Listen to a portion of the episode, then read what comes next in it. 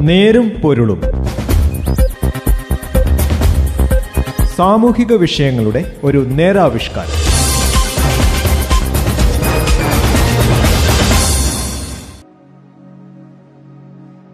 നമസ്കാരം. നെരുംപുലിന്റെ പുതിയൊരു അധ്യായത്തിലേക്ക് സ്വാഗതം. ഇന്ന് ഈ പരിപാടിയിൽ ഞാൻ ജോസഫ് പള്ളത്ത്. പുലരട്ടെ പ്രതീക്ഷയുടെ പുതുവത്സരം. പുതിയൊരു വർഷത്തിലേക്ക് നമ്മൾ കടക്കുകയാണ്. പുതുവർഷത്തിന്റെ പുതിയ പ്രഭാതത്തിലേക്ക് ലോകം കാലെടുത്തു വെക്കുകയാണ്. ഏറെ പ്രതീക്ഷകളോടെയും പ്രാർത്ഥനകളോടെയുമാണ് പുതിയ വത്സരത്തെ ലോകജനത ഉറ്റുനോക്കുന്നത്. നേരും പൊരുളും ഇന്ന് ഈ വിഷയത്തിലേക്കാണ്.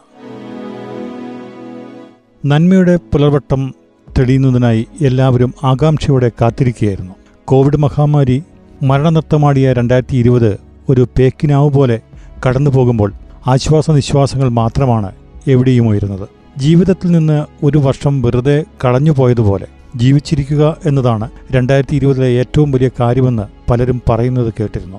നമ്മുടെ ഉറ്റവരും ഉടയവരുമായ പലരെയും മഹാമാരി ജീവിതത്തിൽ നിന്ന് വിളിച്ചിറക്കിക്കൊണ്ടുപോയി. ബാക്കിയുള്ളവർ നാളുകളോളം പണിശാലകളും വിദ്യാലയങ്ങളും അടച്ചിട്ട് വീട്ടകങ്ങളുടെ സുരക്ഷിതത്വത്തിൽ അഭയം തേടി. ആളകലം പാലിച്ചും സോപ്പിട്ടും കൈകഴുകിയും മുഖാവരണം ധരിച്ചും രോഗവ്യാപനത്തെ ചെറുക്കാൻ ശ്രമിച്ചു. പതിവില്ലാത്ത ശീലങ്ങളും നിയന്ത്രണങ്ങളും പാലിക്കാൻ നിർബന്ധിതരായി. കാളരാത്രി പോലെ ഒരു വർഷം. രണ്ടായിരത്തി ഇരുപത്തിയൊന്ന് പിറക്കുമ്പോഴും കോവിഡ് നിയന്ത്രണങ്ങൾ പൂർണമായി നീങ്ങിയിട്ടില്ല. എങ്കിലും എല്ലാവരും സാധാരണ ജീവിതത്തിലേക്ക് മെല്ലെ മടങ്ങുകയാണ്. വിദ്യാലയങ്ങൾ ഭാഗികമായെങ്കിലും തുറക്കുന്നു. പരീക്ഷകളുടെ ടൈം ടേബിൾ തയ്യാറാകുന്നു. മറ്റ് പ്രവർത്തന മേഖലകളിലും അടച്ചിട്ട വാതിലുകൾ തുറക്കുകയാണ്. ബസ് ട്രെയിൻ വിമാനയാത്രകളുടെ നിയന്ത്രണങ്ങളിൽ അയവും വരുന്നു. വിനോദസഞ്ചാര കേന്ദ്രങ്ങൾ തുറന്നു. മദ്യപരെ സന്തോഷിപ്പിക്കാൻ ബാറുകളും തുറന്നുകൊടുത്തു. കോവിഡ് വാക്സിൻ പുതുവർഷ ആരംഭത്തിൽ തന്നെ എത്തുമെന്ന വലിയ പ്രതീക്ഷയിലാണ് ലോകം. എട്ടേകാൽ കോടിയിലധികം പേർക്കാണ് ലോകത്ത് കോവിഡ് ബാധിച്ചത്. അതിൽ പതിനെട്ട് ലക്ഷത്തിലധികം പേർ മരിച്ചു. ഇന്ത്യയിൽ ഒരു കോടിയിലധികം പേർക്ക് കോവിഡ് ബാധിക്കുകയും ഒന്നര ലക്ഷത്തോളം പേർ മരിക്കുകയും ചെയ്തു. കേരളത്തിൽ ഏഴു ലക്ഷത്തിലധികം പേർക്ക് കോവിഡ് സ്ഥിരീകരിച്ചു. മൂവായിരത്തിലധികം പേർ മരിച്ചു. നഷ്ടക്കണക്കുകളുടെ പുസ്തകം അടച്ചുവെച്ച് പ്രതീക്ഷയുടെ പുതിയ പാഠം തുടങ്ങാനാണ് ശ്രമം. പുതുവർഷം പറന്നിട്ടും ആശങ്ക വിട്ടൊഴിയാത്തവരാണ് രാജ്യത്തെ കർഷകർ. കോർപ്പറേറ്റുകളുടെ ചങ്ങലപ്പൂട്ടുകളിൽ തങ്ങളെ തളച്ചിടാനുള്ള ഉപാധികളെന്ന് അവർ കരുതുന്ന കാർഷിക നിയമങ്ങൾക്കെതിരെ രാജ്യമെമ്പാടുമുള്ള കർഷകർ ഒരു മാസത്തിലേറെയായി ഡൽഹിയിൽ സമരത്തിലാണ്. കർഷക സമരം ഒത്തുതീർപ്പാക്കാൻ കേന്ദ്ര സർക്കാർ വിളിച്ച ആറാം വട്ട ചർച്ചയും ബുധനാഴ്ച പരാജയപ്പെട്ടു. വിവാദമായ കാർഷിക നിയമങ്ങൾ പിൻവലിക്കില്ലെന്ന പിടിവാശിയിൽ കേന്ദ്ര സർക്കാർ ഉറച്ചു നിൽക്കുന്നതാണ് ചർച്ച പൊളിയാൻ കാരണം. അതേസമയം കർഷകർ മുന്നോട്ട് വെച്ച നാല് പ്രധാന ആവശ്യങ്ങളിൽ രണ്ടെണ്ണം കേന്ദ്ര സർക്കാർ അംഗീകരിച്ചിട്ടുമുണ്ട്. വൈദ്യുതി ഭേദഗതി ബില്ലിനും അന്തരീക്ഷ മലിനീകരണ നിയമത്തിലെ ശിക്ഷാവ്യവസ്ഥകളിലും കർഷകർക്ക് ഇളവ് നൽകാമെന്നാണ് കേന്ദ്രം അറിയിച്ചിട്ടുള്ളത്. കാർഷിക ഉൽപ്പന്ന വിപണന ചന്തകൾ താങ്ങുവില എന്നിവയുമായി ബന്ധപ്പെട്ട പ്രധാന ആവശ്യങ്ങൾ അംഗീകരിക്കാതെ ഉപ ആവശ്യങ്ങൾ അംഗീകരിച്ചതുകൊണ്ട് കാര്യമില്ലല്ലോ. കേന്ദ്ര കാർഷിക നിയമങ്ങൾ പിൻവലിക്കണമെന്നും സമരം ചെയ്യുന്ന കർഷകരുടെ ആവശ്യങ്ങൾ അംഗീകരിക്കണമെന്നും കേരള നിയമസഭ പ്രത്യേക സമ്മേളനം ചേർന്ന് പ്രമേയം പാസാക്കിയിരിക്കുകയാണ്. രാജ്യത്തെ ഊട്ടുന്ന കർഷകരുടെ ആവശ്യങ്ങൾ അംഗീകരിക്കാൻ സർക്കാരിന് ബാധ്യതയുണ്ടെന്ന കാര്യം കേന്ദ്രത്തെ ഓർമ്മിപ്പിക്കുകയാണ് ഈ പ്രമേയത്തിലൂടെ കക്ഷി രാഷ്ട്രീയ വ്യത്യാസങ്ങൾ മറന്ന് ചെയ്തിരിക്കുന്നത്. കർഷകർക്ക് ഒറ്റക്കെട്ടായി പിന്തുണ നൽകാനും അവർക്ക് ആത്മവിശ്വാസം പകരാനും കേരള നിയമസഭ തയ്യാറായത് ഉചിതമായി. സംഘർഷങ്ങളുടെയും ആശങ്കകളുടെയും കാർമേഘങ്ങൾ നിറഞ്ഞതായിരുന്നു പോയ വർഷം. ലോകത്തിന് പൊതുവെ കോവിഡിന്റെ ഭീതിക്കിടയിലും മതസംഘർഷങ്ങൾ വളർത്താനും വർഗീയത ആളിക്കത്തിക്കാനുമുള്ള ശ്രമങ്ങൾ പല ഭാഗത്തു നിന്നുമുണ്ടായി ഇസ്താംബൂളിലെ ചരിത്രപ്രസിദ്ധമായ ഹാഗിയ സോഫിയ കത്തീഡ്രൽ മ്യൂസിയമായിരുന്നത് മോസ്കാക്കി മാറ്റിയ തുർക്കിയിലെ ഭരണകൂടത്തിന്റെ നടപടിയും ഫ്രാൻസിലെ പാരീസിൽ അധ്യാപകനായിരുന്ന സാമുവൽ പാറ്റിയുടെ തലവെട്ടിയതും ഫ്രാൻസിലെ ക്രൈസ്തവ ദേവാലയങ്ങളിൽ നടന്ന ഭീകരാക്രമണങ്ങളുമെല്ലാം ഇതിനുദാഹരണങ്ങളാണ് ഇതിനെതിരെ ഉയർന്ന മാനവികതയുടെ ശബ്ദങ്ങൾ ഭീകരതയ്ക്കും വർഗീയതയ്ക്കുമെതിരെ നിലകൊള്ളാൻ ലോകസമൂഹത്തിന് കൂടുതൽ ആത്മധൈര്യവും ദൃഢനിശ്ചയവും പകർന്നുവെന്നത് മറ്റൊരു കാര്യം. ഇന്ത്യയിൽ ജനാധിപത്യ സംവിധാനങ്ങൾ കൂടുതൽ ദുർബലമാകുകയാണോ എന്ന ആശങ്ക പലരിലുമുണ്ട്.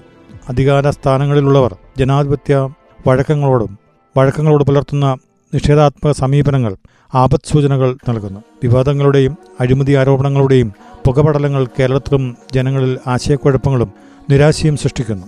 നിഷേധാത്മക ചിന്തകൾ നമ്മെ ഒരിടത്തും കൊണ്ടുചെന്ന് എത്തിക്കില്ല. നിരാശയുടെയും സംഘർഷങ്ങളുടെയും ദിനങ്ങളിൽ നിന്ന് പ്രതീക്ഷയുടെയും സമാധാനത്തിന്റെയും പുതിയ ദിനങ്ങളിലേക്ക് നമുക്ക് യാത്ര ചെയ്യാം. ചരിത്രത്തിൽ ഏറെ പുതുമകൾ സമ്മാനിച്ച വർഷമായിരുന്നില്ലേ?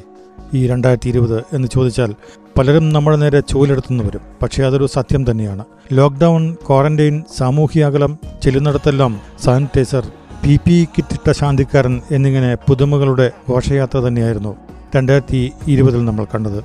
കൈ കഴുകാതെ ഭക്ഷണം കഴിക്കാൻ മടിയില്ലാത്തവരുണ്ടായിരുന്ന നാട്ടിൽ എല്ലാവരെയും കൈ പഠിപ്പിച്ചതിന്റെ ക്രെഡിറ്റ് രണ്ടായിരത്തി ഇരുപതിൽ നൽകണം. കയ്യിലുള്ളതുകൊണ്ട് ജീവിക്കാൻ പഠിപ്പിച്ച വർഷം. ഏത് ജോലിയും അന്തസ്സുള്ളതാണെന്ന് ചിന്തിപ്പിക്കാൻ തുടങ്ങിയ വർഷം. ശ്വസിക്കാൻ ശുദ്ധവായു കിട്ടിയ വർഷം. ജാഥകളും ശക്തിപ്രകടനങ്ങളും യാത്രക്കാരെ വലയ്ക്കാതിരുന്ന വർഷം. ഓഫീസിൽ പോകാൻ മടിയുള്ളവർ പോലും ജോലി ഉണ്ടായിരുന്നെങ്കിൽ എന്ന് ആഗ്രഹിച്ച വർഷം. ലീവ് എടുത്തോളൂ എന്ന് മാനേജർ പറയുമ്പോൾ ചങ്കിടിപ്പ് തോന്നിയ വർഷം. സ്വന്തം വീട്ടിൽ ഇത്രയും മുറികളും ഇടങ്ങളും ഉണ്ടായിരുന്നോ എന്ന് അത്ഭുതപ്പെട്ട വർഷം. ഒരു വീട്ടിൽ ഇത്രയധികം ജോലികൾ ചെയ്യാനുണ്ടെന്ന് തിരിച്ചറിഞ്ഞ വർഷം വീട്ടുകാരെത്തിയെ കേക്കും വൈനും ബിരിയാണിയും മുതൽ കുഴിമന്തി വരെ വെക്കാൻ പഠിപ്പിച്ച വർഷം പറമ്പിലിറങ്ങി പണിയെടുത്തേക്കാം എന്ന് തോന്നിപ്പിച്ച വർഷം കണ്ണു പിടിക്കാത്ത അപ്പാപ്പനും അമ്മാമയും വരെ മൊബൈൽ ഫോണിൽ തോണ്ടാൻ തുടങ്ങിയ വർഷം. കല്യാണസാരിയും സാരിയും ഇന്നോവക്കാറുമില്ലെങ്കിലും കുഴപ്പമില്ല കല്യാണമൊന്ന് നടന്നു കിട്ടിയാൽ മതിയെന്ന് പറയിച്ച വർഷം. കല്യാണപ്പെണ്ണിനെയും ചെറുക്കനെയും വിരൽത്തുമ്പിൽ കറക്കിയിരുന്ന ഫോട്ടോഗ്രാഫർമാർ വീട്ടുകാർ പറയുന്നിടത്തു നിന്ന് ഫോട്ടോ എടുത്ത വർഷം. പിരിവുകാരുടെ പിരിവും വരവും കുറഞ്ഞ വർഷം. പലരും അനിഷ്ടത്തോടെ മുഖം കറുപ്പിച്ചത് കാണാൻ ഇടവരാതിരുന്ന വർഷം. കല്യാണവും ശവസംസ്കാരവും ഷോപ്പിംഗ് ഫെസ്റ്റിവലും അല്ല എന്ന് കാണിച്ചു തന്ന വർഷം. അങ്ങനെ പറഞ്ഞാൽ തീരില്ല ഈ ട്വന്റി ട്വന്റി വിശേഷങ്ങൾ. ഒരു ഭാഗത്ത് ഒത്തിരി പോരായ്മകൾ തോന്നുമെങ്കിലും പലതും നമ്മളെ പഠിപ്പിച്ച വർഷമാണ് കടന്നുപോയത്. ഓരോ വർഷവും ജീവിതത്തിന്റെ പുതിയ പുതിയ അനുഭവങ്ങളായി മാറുന്ന പോലെ തന്നെ രണ്ടായിരത്തി ഇരുപത്തിയൊന്നും അങ്ങനെ തന്നെ സംഭവിക്കും. പക്ഷേ അത് നന്മയുടെ രീതിയിലേക്കുള്ള മനുഷ്യരാശിയുടെ നന്മയിലേക്കുള്ള യാത്രയ്ക്കുള്ള വർഷമായി മാറട്ടെ എന്ന് ആശംസിക്കുന്നു. നേരും പൊരുളും. സാമൂഹിക വിഷയങ്ങളുടെ ഒരു നേരാവിഷ്കാരം.